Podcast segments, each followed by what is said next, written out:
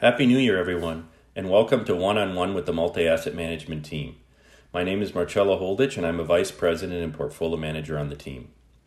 Since the creation of Bitcoin over 11 years ago, cryptocurrencies have become one of the fastest growing asset classes.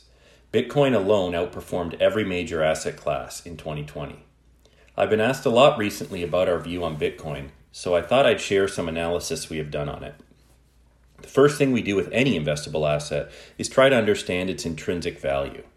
Like most fiat currencies, Bitcoin does not have an intrinsic value. It only has value because parties engaging in exchange agree on its value. But unlike fiat currencies, like the Canadian and US dollars, for example, it is not backed by a government. So it has a lot of similarities with gold, which is seen as a fiat currency alternative.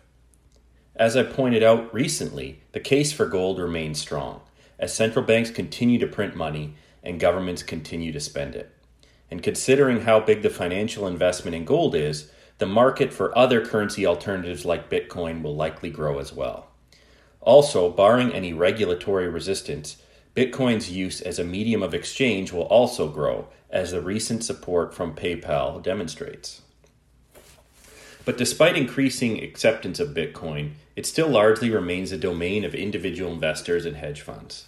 For most institutional investors, stability matters, and a convergence of volatility between Bitcoin and gold or other fiat currencies is unlikely to happen quickly.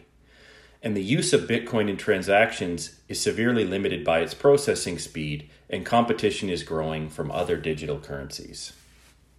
Ultimately, Bitcoin is currently a speculative asset. A common reason I've heard for investing is because it has the potential for windfall gains. While the range of outcomes is certainly extremely wide.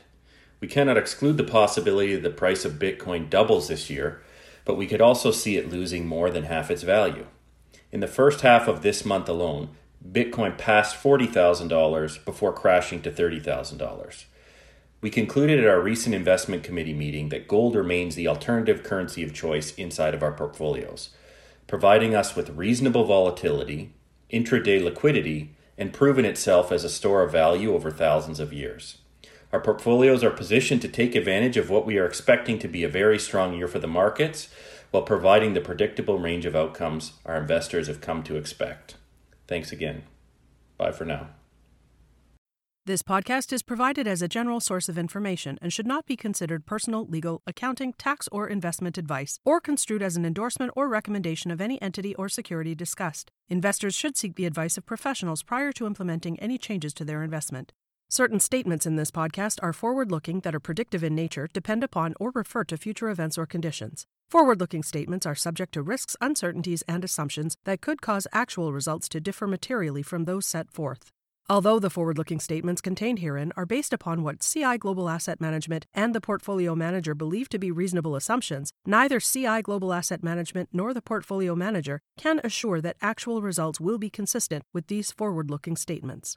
Certain statements contained in this podcast are based in whole or in part on information provided by third parties, and CI Global Asset Management has taken reasonable steps to ensure their accuracy. Market conditions may change, which may impact the information contained in this podcast.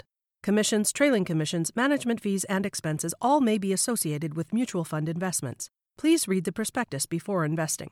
The indicated rates of return are the historical annual compounded total returns net of fees and expenses payable by the fund, including changes in security value and reinvestment of all dividends or distributions, and do not take into account sales, redemption, distribution, or optional charges or income taxes payable by any security holder that would have reduced returns. Mutual funds are not guaranteed, their values change frequently, and past performance may not be repeated.